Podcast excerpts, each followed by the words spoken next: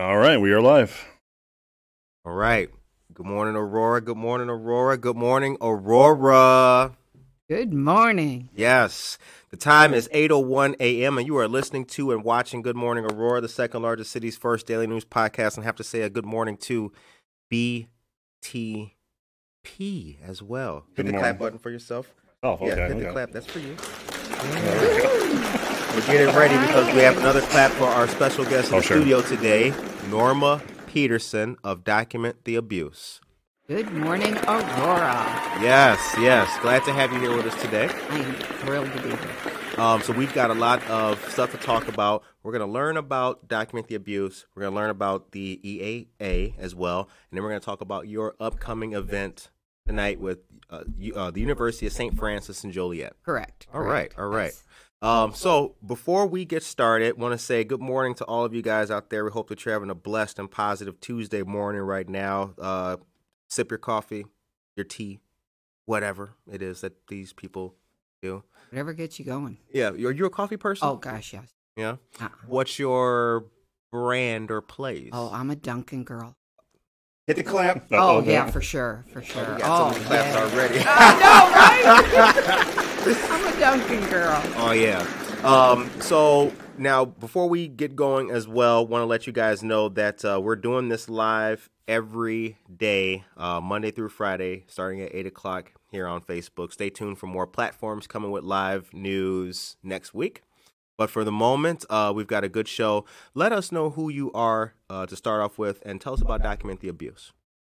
So let me introduce myself. Mm-hmm. My name is Norma Peterson. I am now the executive director for Document the Abuse, which houses what is called the Evidentiary Abuse Affidavit, which helps victims to be able to document their abuse in a way that will serve them in many different aspects as they. So right. It's a wonderful tool, not just for the victims themselves to be able to write out their stories, mm-hmm. but also for anyone who deals with them, such as advocates, shelters, law enforcement, the judicial system. So in any capacity that you deal with a victim or a victim deals in different environments, right. This can prove to be useful, a very useful tool for that victim. Wow. And how long have you been doing Document the Abuse? So I met the creator of Document the Abuse during the trial of my sister-in-law, Kathleen Savio. Okay. And during that period of time, I became very familiar with the tool and its creation during that period of time. Right. So when the actual creator passed away, 5 years to the day that my sister-in-law went missing, I then kind of took up her work and am now moving it forward in a way that is just really becoming phenomenal. It is. It is. So for our listeners, for fans of this show, you will know that we have interviewed Norma before, and it was a wonderful interview. It was my first introduction to yourself and Document the Abuse and all the work that you do. Yeah, I was enlightened. I was enlightened by that. I'm hoping that that's really what doing things like this, that's what I hope to accomplish. Right. I need as many people to realize that there is help out there for victims of domestic violence, intimate partner violence, anywhere that there is a potential for violence, dogging, harassment. I mean, you can use this in any context that you feel fearful of another person. And what's so great about this is it's a web-based app, so it's not something that can be traced on the phone. Right. So you can go straight to the web. It can be accessed once you have a password and a username, which then you can, you know, hide or discreetly put away somewhere. So you could go to a library, you could go to a church, you could go to your best friend's house and go add to it, fill it in. You know, so what's nice is for each incident, there's a place that you can go and put these incidents into. And what we're hoping to do is to give victims a safe place to go to so that they can then put their stories in a place that will help them later on. Before we started recording, you and I spoke briefly about why folks don't report abuse. Could you talk a little bit about that? Like, what are some of the reasons? We can't identify why a person would not. Each individual case is different, I'm sure, but like, talk about that a little bit, that people don't That's kind of what our event is going towards this evening with the University of St. Francis. We're talking about overcoming obstacles to reporting abuse. Right. So I recently took the 60-hour class that sexual assault and domestic violence awareness that Mutual Ground offers a couple times a year. And that is eye-opening in terms of realizing all the different reasons that people don't report abuse. Either they don't understand that it is abuse. So not everything is physical. A lot of it's emotional, mental, psychological. And if you've grown up in that atmosphere, you don't know that that's abuse until you get a different perspective. Right. And that's part of what Document the Abuse does, is we're putting information on there that lets you know that, you know, this constitutes abuse. I'll put the link for it as well. Oh, yeah, I got the link right here. The Evite Eventbrite. Yes. So for the listeners just tuning in, what we're talking about this evening from 6 to 8 p.m., our dear friend here, Norma, who is the executive director of Document the Abuse, will be speaking of her journey, raising awareness of the EAA, a helpful tool for victims of abuse and law enforcement. The presentation will be virtual, and we'll discuss the nationally known case that we're speaking of. Now, the panel of experts will include Kane County Sheriff Ron Hain, Kane County State's Attorney Jamie Mosser, Pastor Neil Shorey. I messed his name up yesterday. Shorey, and former Massachusetts State's Victims Advocate Michelle Cruz. The presentation is being hosted by the University of St. Francis in Joliet. Correct. Awesome. And I'm going to put the link in there for the folks. So it is open to the public. It's free. So feel free to go register. We'd love to have you, because the more people that know, the more people that can talk about it and then get this out. Because with statistics being what they are right now, you either know someone, you are someone, you can help someone with domestic and be able, because so many times as family and friends, you feel helpless. You know, how can I help this person? And one of the major things I went through was I should have done a better job trying to protect her. Sure. You know, I could have, had I known, I could have done something. You know, shoulda, woulda, coulda. Right. So now what Document the Abuse allows me to do is to change that narrative from shoulda, woulda, coulda to I can, I will, and I am. You know, I can make a difference. Yep. I will get this out there, and I am doing it by, you know, places like you letting me come on and talk about things like that. Yeah, definitely. I have a I have a cousin who, you know, when I was very young was being abused by a boyfriend and things like that. And I look back in retrospect, and I think that you know, my dad didn't handle the situation in a productive way at all. And I just think about it now, and it's like, man, there's so many tools that are available now to kind of like stop abuse or intervene and not have my dad get arrested and all the other kind of stuff. Like, you know, I'm glad that there's more access to resources and tools now.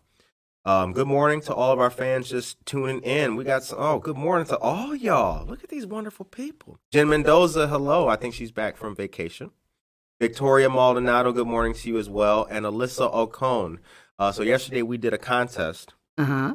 We have 3 T-shirts to give away for our YouTube subscribers. One was Missy Lizzie Beth won a T-shirt, and Alyssa O'Cone, I saw your notification. You won a T-shirt as well. I'll be in touch with you, Alyssa, about how to get the shirt. Very cool. And then Harry Beast, good morning. Aisha Saxon, good morning. Josue Pais, good morning. And Brooke Shanley, dear friend of the show, good morning to you as well. Hey, Brooke. Shouts out. Oh, we got friends on this episode. Yeah. Well, she's the head of the auxiliary for the American Legion. Oh, yeah. Post 84. Props to her. Props to her. All right. Good morning to you. So Brooke, interesting thing about Brooke, we interviewed her.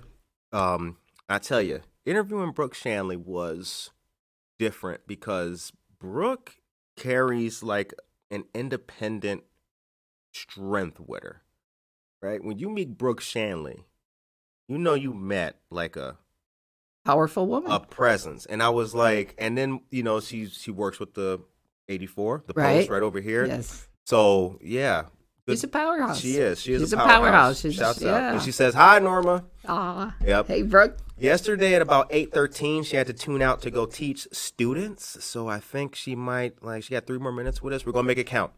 And dear friend of the show, Jen Mendoza, mentions that she'd like to connect with you. So we will make sure to make that happen. All right. So got a couple of news items, then we're going to get back to what we're talking about here. So real quick, guys, the CDC and the FDA recommend a pause in the usage of the Johnson & Johnson vaccine to investigate reports of blood clots. There is an article, which I will be putting in the link for you guys here momentarily. But in a nutshell, in a joint statement today, the CDC and the Prevention and the Food Drug Administration said they were investigating clots in 6 women that occurred 6 to 13 days after vaccination. The clots were observed in the sinuses of the brain along with reduced platelet counts, making the unusual treatment for blood clots, the blood thinner heparin, potentially, quote, dangerous, end quote. More than 6.8 million doses of the Johnson & Johnson vaccine have been administered in the U.S., the vast majority with no or mild side effects. So that is a quick and very important update. Also at the Fox Valley Mall, which has become a site now for vaccinations, the first dose of Pfizer vaccines are available to anyone 16 years of age or older. In addition to signing up for the vaccine, you can also volunteer. I'm going to put the volunteer link for you guys and also the CDC Johnson & Johnson article link here as well. Time is 8:13 a.m. and you are listening to and watching Good Morning Aurora, the second largest city's first daily news podcast. And we have dear friend of the show, Norma Peterson, of Document the Abuse, on with us. Yeah, oh yeah. So when last we spoke, Aurora had, there was no end in sight to the pandemic, basically.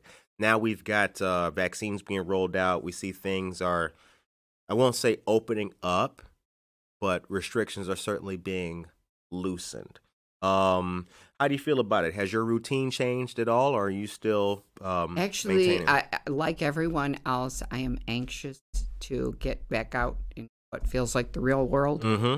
And with the weather turning and spring coming, I know birds you almost chirping. Feel, right, It feels like this is a rebirth. Yes, we're coming into even a different consciousness. It seems like we're all coming back out of our shells. We've changed a little bit during this, time of crisis. And so much of community has been rebuilt due to the fact that we have had to lean on each other for help. Yeah. I believe that as we come back out, into the public and engage with each other again after this, that what you'll find is a much more meaningful interaction between people, because now we've been without that contact. So now when I come across somebody, I'm going to be ever so thankful to see another smiling face. I'm going to be thankful for those type of things. You're right. And to that point, you know what I think people really got to see as well? I was discussing this with my mom. I think a lot of people thought, we'll take food pantries, for example. COVID came. Things are shut down. Folks need to still eat. So the Interfaith Food Pantry, Marie Wilkins, all these other places, they had long lines of cars, and they needed help from the Northern Illinois Food Bank and donations, this. And I think people got to realize that, food banks, food doesn't grow on trees. They run out, too. So it's like they have to get restocked, and there's so many people who went to food banks for the first time in their life. They never had to experience such a thing. So to your point, I think that I'm confident. Right. I'd like to be confident that people are not going to be so willy-nilly with life, their day, or their fellow citizen. Be more empathetic. Right. I think is where we kind of go with this, is there's some more empathy, because you do have people that had never had to reach out. You had people who had never had to ask for anything in a position where they really had no choice for survival. Right. So now you have to reach to these things. And what it does is, it's almost like, I would have never thought that I would be in the position that I'm in right now, working with violence victims, doing the kinds of things, engaged in the community like I am. But yet, sometimes when you're put into a position where you have no choice, you figure out where your strengths are. Oh, yes. You know, you don't know how strong you are until that's the only choice you have. Yep. That is a true fact. And that's what I think so many of us, you know, here in Aurora as a microcosm, but nationally, that's what we went through. And where we didn't know how strong we were as individuals or as a community, until something like this happens, and you have no choice but to either tear each other apart or come together. And what I saw from Aurora was amazing. What I saw was people coming together in ways that I would have never imagined possible beforehand. Oh, yeah. So, you know what it did is it changed some trajectories. It changed some people for the better in helping them realize there was so much more to this city than they ever knew. Oh, yeah. Yep. I met a guy, it would have been last month now. I met a guy who told me, so we're downtown on Broadway, and there's the YT station. Right. The arcade Yeti, coming. Yeah, Yeti. He said, you know, I said, they're putting a video arcade. He was like, really? I said, yeah. He's like, man, he's like, I'm too old to play video games, but I'll tell you this, I like to see that there's something, I like the energy, I like the vibrancy. Like, yeah, right. People are... You're never too old to play video games. Oh, that's right. Yeah. BTP is a big gamer, yeah. Oh, yeah. Love it, yeah. Yep. I love some games, too. I don't play consistently all the time, but I do love some video games. I spent a lot of time as a youngster in the arcades, my friend. So... What do you like, or what's some changes that you personally have seen in our city take place since you've been? He's had a lot of the engagements that I see. Mm-hmm. You know, I see people being a little friendlier. I see people reaching out a little bit more. You know, shows such as yourself with this Good Morning Aurora has been a staple for me personally. I appreciate it. Yep. Yeah, I mean, it's so great to have some place to go where I can get the Aurora news. You know, that's the huge thing. You know, I'm a big fan. You'll see me pop up all the time because I love listening to you in the morning. I get what's happening here in Aurora. I mean, I love that, you know, we have these national stations, 2, 5, 7, you know, those. But there's something to be said because there's so many great things that go on in here that, you know, people don't know about because it gets lost in the paper or, you know, people don't get the paper all the time. There's so many things out there, and that's where... You having this show and being able to bring local people in to talk about the things that matter to us here in the city, you know, still bringing in national news, but taking the time to bring us what is happening here in our city so that we can support each other. Yeah, thanks. I appreciate it. You know, it's things like that. So that's been really great to see, you know, again, going back to I see more people being engaging or at least trying to be more engaging in a way that they may not have before. Did you go out for First Friday that just passed? I unfortunately had other things going on, so I wasn't able to come down. Okay. It was fun. I love First Fridays. It was good to be back, like, out and about, like, you know, hanging. Right. That was cool. You know, and there's so many new businesses. Yeah. I went to Society 57 so I hung out in Society. I hung out there for the first time. I had only gotten in there, like, 2-3 other times, but like I actually hung there. That was cool. There was an event there. They had one for to do with powerful women getting together. Oh yeah, it was the thing that they did. You know, coffee. Mm-hmm. Place is beautiful. It is absolutely beautiful. I love another thing I love about Aurora. They take their old beautiful buildings that are so architecturally gorgeous, and they refurbish them. They don't tear them down. Right. They don't try to change them. They build within the beauty that was already there and just bring it back to life. And another thing I love about this. So our friend Tracy Duran on the show, she's awesome, Aurora historian. She has opened my eyes. Now when I go through downtown or I just see something, it's not just a building no more, right? I can see that in 1837 it was something else, and it's like, wow, like now look, it's the, you know, that's when you look at Leland Towers, when you went back through there, Leland, you know, you talked to a lot of the post 84 guys, Or talk to your veterans. Mike Eggberg, shout outs. They used to party up there quite a bit. It was gorgeous up there. It was a ballroom.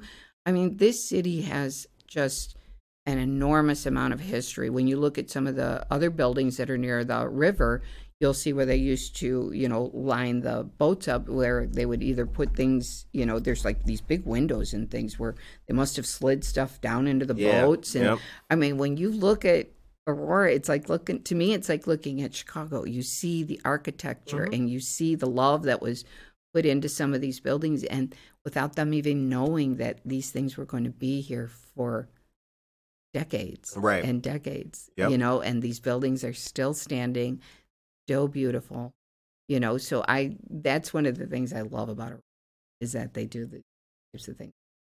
It humbles us. Yes, it does. And good morning to you, Norma, from Tracy Duran, our dear friend. Good morning. Shouts out. Ears must be ringing on the second largest city's first daily news podcast. All right. The time is 8:22 a.m. You're listening to and watching Good Morning Aurora. We've got BTP in the house, and we have our special guest, Norma Peterson of Document the Abuse. I'm going to give two quick headlines for you guys real quick, and then we're going to continue talking to Norma about the event tonight and what else can be expected. All right. So featured at the Alive Teen Center, which is at the Community Christian Church, 78 South LaSalle Street. Addie Rubio, if I got the address wrong, please don't hurt a brother. But they have a lot of good stuff going on coming up. Rainbow Oblick in the Art Room, a movie-themed teen drop-in tomorrow, popcorn ball, movie trivia, and more. And then Friday, Anna Sierra from Anna's Custom Treats will be there. You don't want to miss that sweet event. Yeah, she's a good friend of the show as well. Oh, yeah, I'm all on the sweets there. Yeah, she does. So she's got this thing, Berries de Fleur. It's like huge strawberries, and she dips them in like chocolate, and then you sprinkle some caramel or some peanuts on. Ooh! Gosh, that sounds like breakfast. Can we get her a clap for Anna? Yeah, let's get her a clap. Yeah. Can we get a clap for Anna? Yes. Yeah. That's right. Anna's Custom Treats. That sounds like an excellent breakfast item for the dams show here. It does. Saying. Anna, hit her up on the gram. And also, Paramount Theater presents Earth Day 2021, Clean Up Downtown Aurora. On the 24th of this month from 9 a.m. to noon, meet at North Island Center, which is located at 8 East Galena Boulevard. Stay as long as you like. And at North Island Center, tools and vests will be distributed. Use the hashtag EarthDay2021 on that day to show your pride for our beautiful planet. Your favorite local radio host will be there. What? So we can get together and we can... do nice cleanup stuff. Yeah, get the morning show out there. Oh, yeah. And you, if you come out there, I tell you, you will be featured on Good Morning Aurora. Because I'll take a lot of pictures. I'll take some video, and I'll make a little shebang out of it. So you can get famous. Oh, let's do this. For no reason. Ha, ha, ha. All you got to do is pick up one piece of trash. Like, yeah, I'm famous. Right. All right. The time is 8:25 a.m. So what else do you have going on? For the rest of the year with Document Abuse? Are there any other upcoming activities? It's exciting. Actually, I just did a documentary for a production company in the UK. And so word is even getting out outside of the States here. Congratulations. Yes. So we're getting UK is going to be doing it on they have a 24/7 true crime network that it's going to be running on. So unfortunately, I won't get to see it here, but we did do it out there, and they'll send me a link. The other thing is that as we're getting out there to do more of these types of online events, we're also going to be doing some podcasting, hopefully getting some videos out so that we can train people how to do this. So as things open up, hopefully I'll be getting out and doing some of our own events so that I can get this out there, and working with Kane County Sheriff Ron Hain, working with Kane County State's Attorney Jamie Mosser. So excited about that, because I've been working with Jamie. She's been aware of the work that I have done for quite some time and is totally supportive and sees the value in it. So all I'm going to be doing is getting out there to more and more people so that we can get the word out. So we'll be working on podcasts, be working on videos, other events during the summer. I am going to be, I have a walk. If you want to support me on the Mutual Ground. Okay. Walk for Hope. I believe that's coming up here soon. Let me write that in our news now. Yes, please do. Walk for Hope. I have a Document the Abuse group if anyone wants to join me. It can either be a virtual walk, so if it's an icky day, we can do a virtual walk. But if anybody wants to join me, I'm going to have a Document the Abuse group down there. Okay. So we'll be, doing what we can to get the word out on that. So it's just going to be a series of trying to get the word out, doing this, in the various schools, universities, whoever will have me. So, if anybody's listening and you want more information, please feel free to get a hold of me at Document the Abuse or Norma M. Peterson, all one word, and that's S-O-N, at Comcast.net. Hit the clap. Yes. Yes. There you go. All right. That was good. See, this is the fun thing about being on the rhythm. I like being able to hit the clap. I know. Oh, I like when you hit the clap. My dad said I had a face for radio. I know what he meant now. You're right, Dad. Shouts out to you. Now, I want to talk about the response from law enforcement. So I've met with Jamie Mosser and Sheriff Ron Hain a few times now. I mean, I've been privileged to have them on the show a couple of times. How's it been working with people who, their job is to protect folks and keep them safe? So what's it like not being a member of law enforcement, but working with people in law enforcement, providing your feedback, hearing from them? What's that like? That's been extremely helpful, actually, because in dealing with Jamie, so it's amazing how someone can take the same idea and come away with two different responses from it. And that's kind of what happens sometimes is I had presented this information previously to a state's attorney, and they didn't quite get the concept. So when they don't get the concept, then the idea doesn't go forward. Right. I don't really know. I don't see the value in it. I don't, Right. Having the benefit of knowing Jamie before she got into the office and her seeing the work that had been done and how it works gave her the benefit of seeing the value in it before we even engaged. So now when she got elected, we were already able to hit the ground running because she had that understanding. Right. Working with Ron, he sees the value in it. So what we have are cards that have a QR code on them. So what we're going to be working on is when a officer goes out on a call and there is what's perceived to be a domestic violence situation, this is something very inconspicuous that a police officer would be able to hand a victim without an abuser knowing, being able to hide it very easily in a pocket, in a socket, being able to place it somewhere where it can't be found, right? And then taking your phone and being able to shoot that QR code and then get to the information. So they saw the value in that because it's something very simple, very easy to hand off to someone. All the explanations are on the website, so they really, this is for your benefit. So it's very helpful when they have an open mind. And I have attended quite a few conferences where police officers are seeing the value in this because it's going to help keep them from getting into escalated situations themselves. So if they can get this victim, so it's the second time they come out, they give this to the victim, now they're out there, this is the fourth incident. Well, now this person hopefully has maybe filled this out two times and now is realizing I need to get out. So now what we're doing is hopefully eliminating that fifth time out. Sure. So what I think they see the value in the fact that maybe what we're doing is on the prevention side, we're keeping that victim from getting into that position that puts them into further harm. I've also been seeing, and this has been, I think, maybe a 2 or 3 month thing, police departments are putting social workers for that is specialized calls. Awesome. Yeah, they're not, they're not responding to gun crimes, but they are responding to mental health issues sometimes. Yeah, exactly. Yeah. How do you feel about that? I think that is an awesome idea. I love the work that Ron Hain's doing in terms of bringing in different aspects and not just law enforcement. Right. Yes, you can engage someone in that manner, but so many times what you're dealing with is either more of a family type of a situation or a mental health situation. Which doesn't require a heavy hand. Right. Yeah. It requires a little bit more of a mediation type of a thing from someone who's experienced. So having a social worker there to engage that person could help it from becoming something that law enforcement then has to deal with. I think that's phenomenal.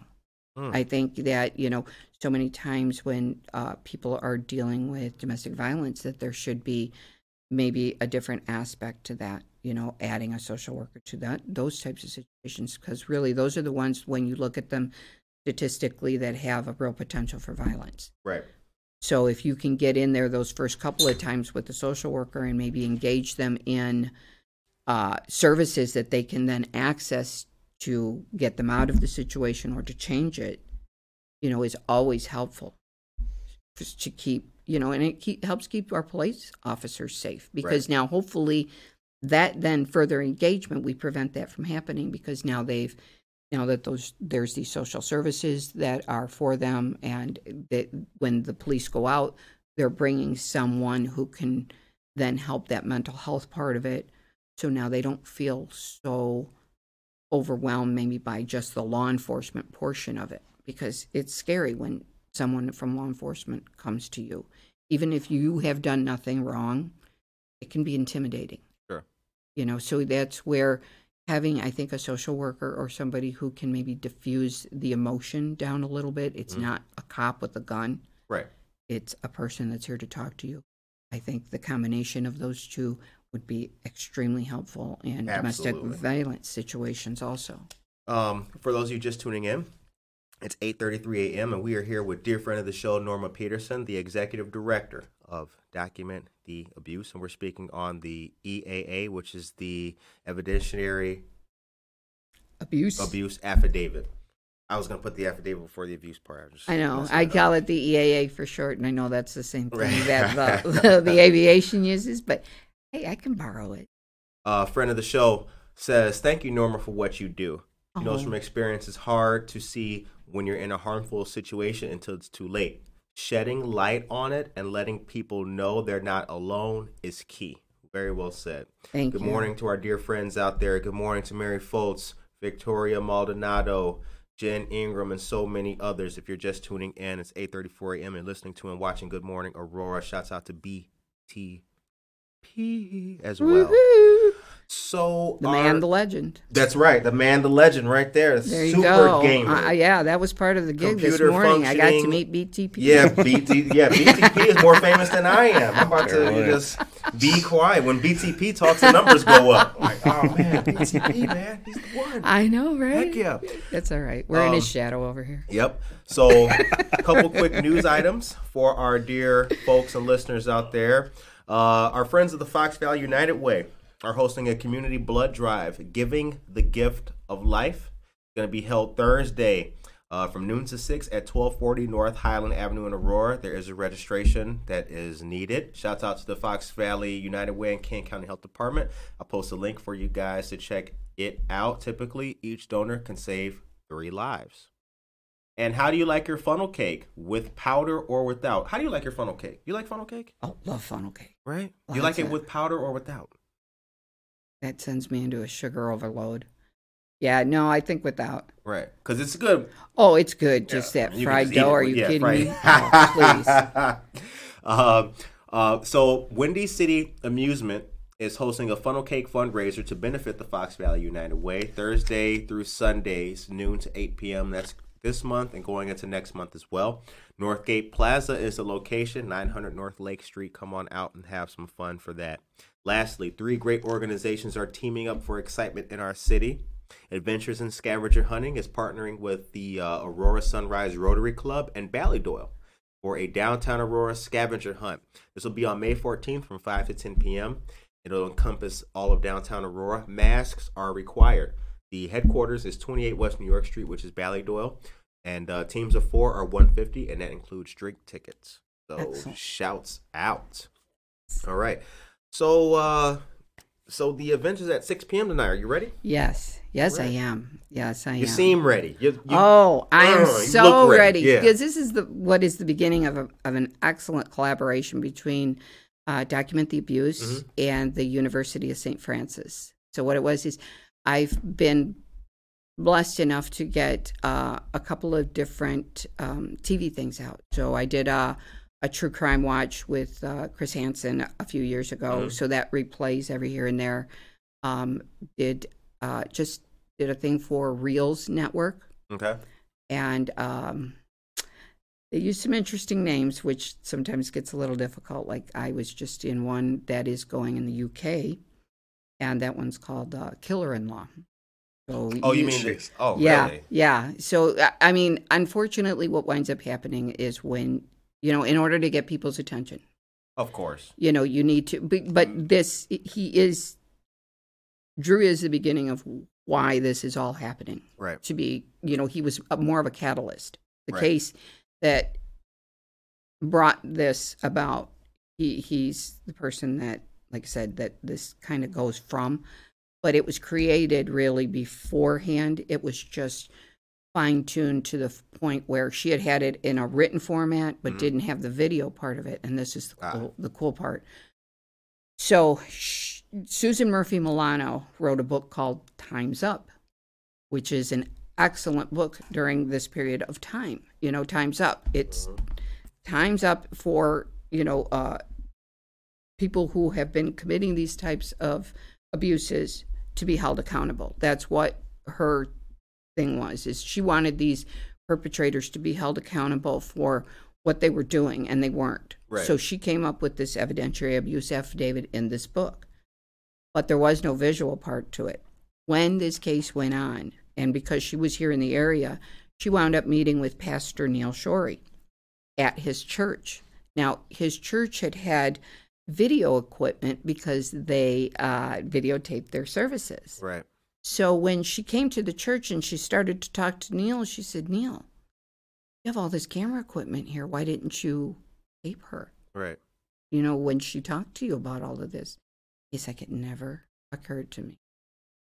You know, because here's someone coming at you with this enormous information that, I mean, I can see why he was overwhelmed by it, you know. So that was, I could see why he didn't think about it. Right. But she was like, you should have filmed her. Right.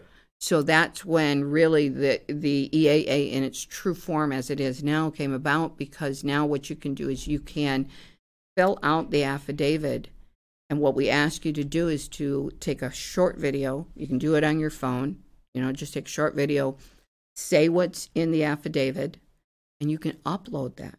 So not only do we have your written words and whatever other things that you want to put in there, your hospital reports, your police reports, the different incidents. So now what you can do is take all of that information and really run with it.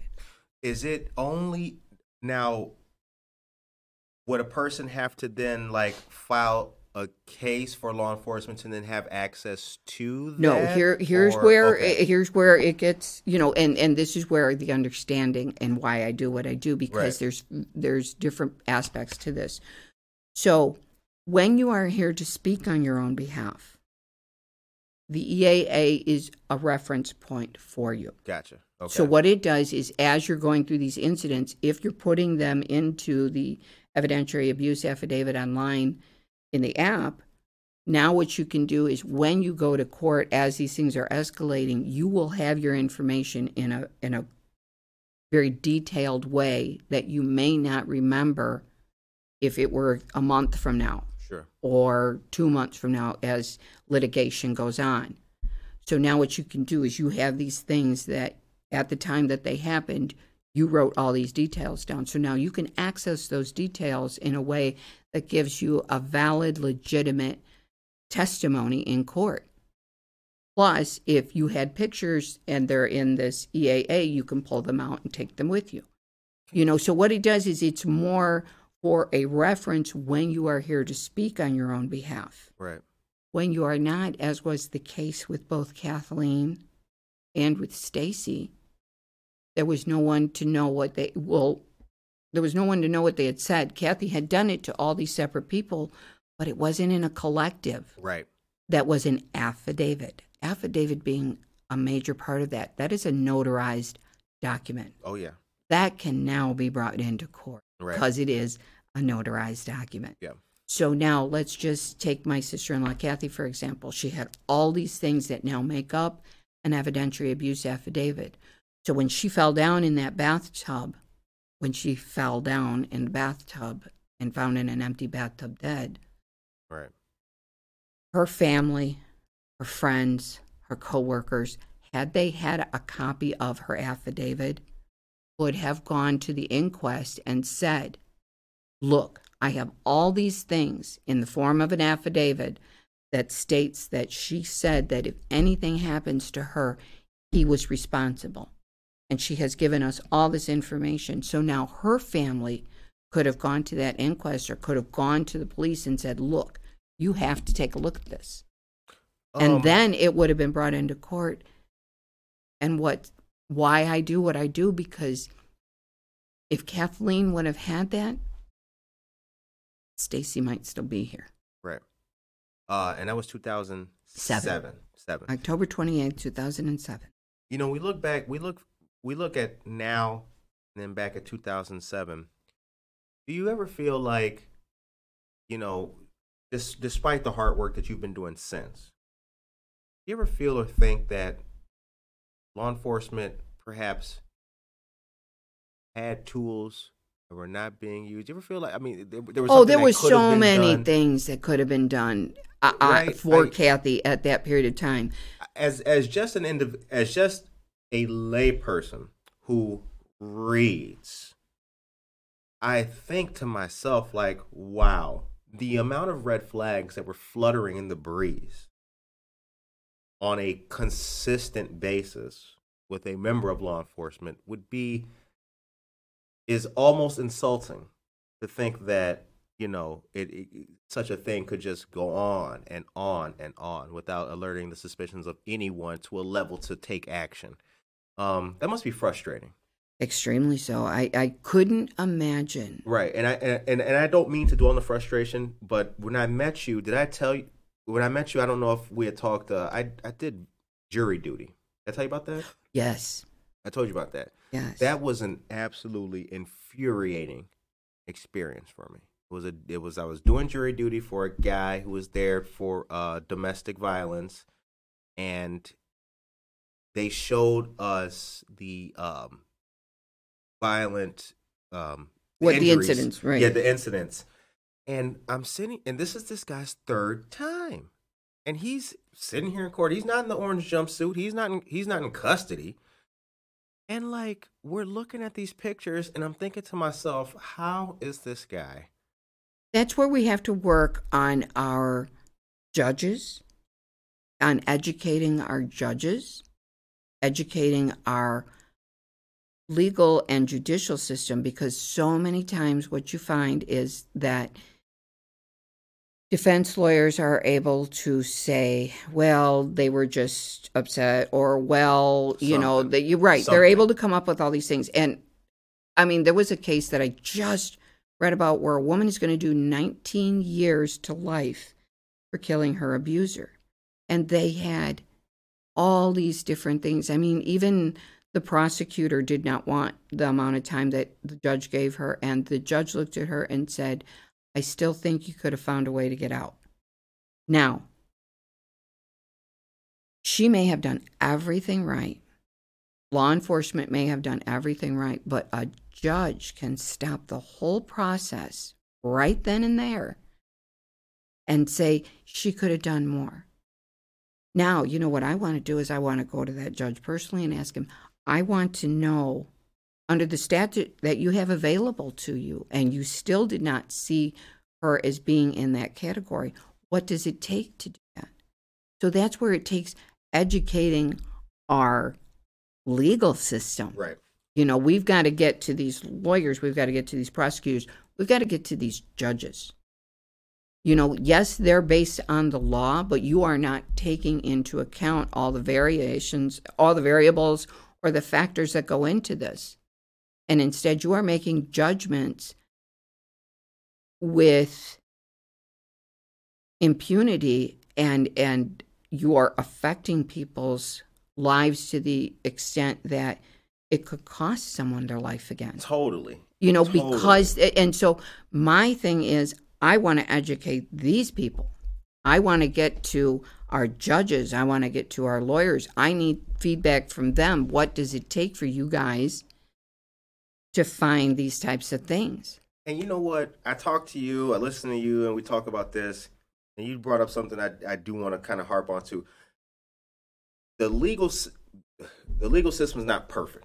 Nobody is under. We all have our troubles with the legal system. But at the same time, to educate these people and to have them willing to understand and work with us in the community to see, okay, yeah, that is an outdated statute, or that's ridiculous in the time it was written. Let's make it more applicable to now. That's what's important.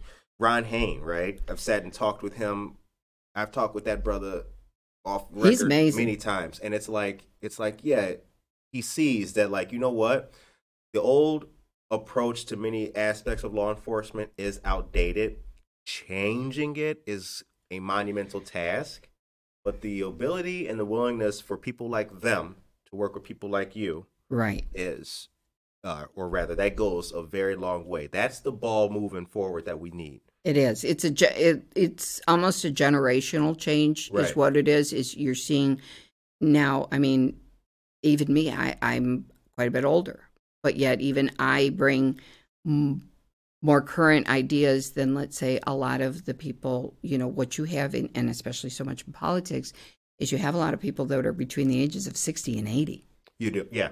You know, so there's a whole generation there that learned a different set of life skills, which is why they can sit on judgment of somebody and say, well, you could have did more to get out, right? You could have done more to get out, you know. So their mindset is, you know, that's just the way that things were, and not realizing that the environments have changed, so the rules need to change with them. So, you know, people like Ron who are willing to take a look at things, you know, the way that the system is set up, all the impetus is on the victim. Totally. You know, we need to change that around. Yeah, we need to hold the perpetrator. Let him go to court. Oh, and I say him, and crazy. I really don't mean him. I mean the abuser, because abusers come in all shapes and sizes. Certainly. So, you know, let that not be, you know, something that you just assume it's a he, because that's not true either. You know, everybody has that potential. As to whether they go with it or not is up to them. Right. You know, and sometimes environment, upbringing has a lot to do with that. But when you've got somebody like Ron who's willing to take a look and shake up things like he has, you know, we're going to use Kane County as our model, because I have the kind of support that I have here. We're going to use this as the model that will then go out into the state and into the nation. We are going to be the leaders in this type of approach to domestic violence. And that's really where I see this going. I see this, and it's already out there. I've done, I'm a state coordinator for the Q Center for Missing Persons. And so in that aspect, I've given a couple of different talks at the Q Center, which normally holds their, they're located in North Carolina, and they normally hold their yearly event right about this time in March, April. And so they work extensively with different law enforcement and things like that. And so they're bringing those ideas to them out there too. So, I mean, we're getting this, you know, application of this Document the Abuse out there in many ways, but being that King County will be then our model, and we'll be able to put our statistical and empirical evidence in there and be able to prove undoubtedly that this works. And the best proof that I have is that no one ever has to ask me for an evidentiary abuse affidavit, because the only reason that I would need to give it to someone is if they're not here to speak on their behalf. Right. And the only reason that it will ever be looked at outside of that person is if there is a subpoena from law enforcement because there is a case involved. Gotcha. That is the only reason that anyone will ever look at that evidentiary abuse. I am merely a warehouse, if you will, for these evidentiary abuse affidavits to be filled out so that people know that they are safe, that they're there in case of an emergency or in case, you know, a way for them to build. We're also going to be adding a journal, which is so exciting. Okay. So a journal, so let's say you see someone being abused. You can now start to write down the histories, because sometimes affidavit is a very scary word for someone who isn't in the legal community. Right. Or doesn't deal with law enforcement. You know, you tell me affidavit, I'm a freak out. Yeah. That's yep, exactly. Right. So it's a scary thing. So now what we're doing is we're putting a journal. It's a journal, not an affidavit, but it is a way for you to still be able to write down your experiences in a way that will be there for you in a manner that you may need it in. Or if you're seeing someone going through it and you're concerned, there's a coworker that keeps coming in that's abused and you suspect abuse, you can start writing down. So we're making it so not only is the evidentiary abuse affidavit there for the victim, but we're going to be offering those who deal with victims, who family, friends, coworkers, you know, in any aspect that you suspect someone might be being abused, you would then be able to start to journal these things for them. And actually that helped in a case where someone had gone missing and a coworker had been writing down all these things. Wow. And wound up going to court. And that's what this basically would allow someone. Yeah, I you know, I'm a veteran, so my I look at the Vanessa Guillen case, for example. Oh, God, that's heartbreaking. Like, yeah, I really tried just spreading the word about it and all the vigils that happened in Chicago and Aurora. Like, I really tried to do my part to kind of, highlight that because, I know from firsthand experience, the Navy is, it's just not, you know, the military, it's not... I don't care who you are. It is not a welcoming place for members of the opposite sex. Or it's very crude, very crass. You hear a lot of that kind of stuff. But I think that people aren't aware of the levels of abuse or the levels of things that happen to other people in areas that are not our traditional everyday life, right? I know that because I've been in the military. I've been on bases. I've been in the bowels of the ship. You've been in the environment. I've been in there. Yeah, exactly. I've heard everything that these guys are saying about these people. And I like it being exposed. I do.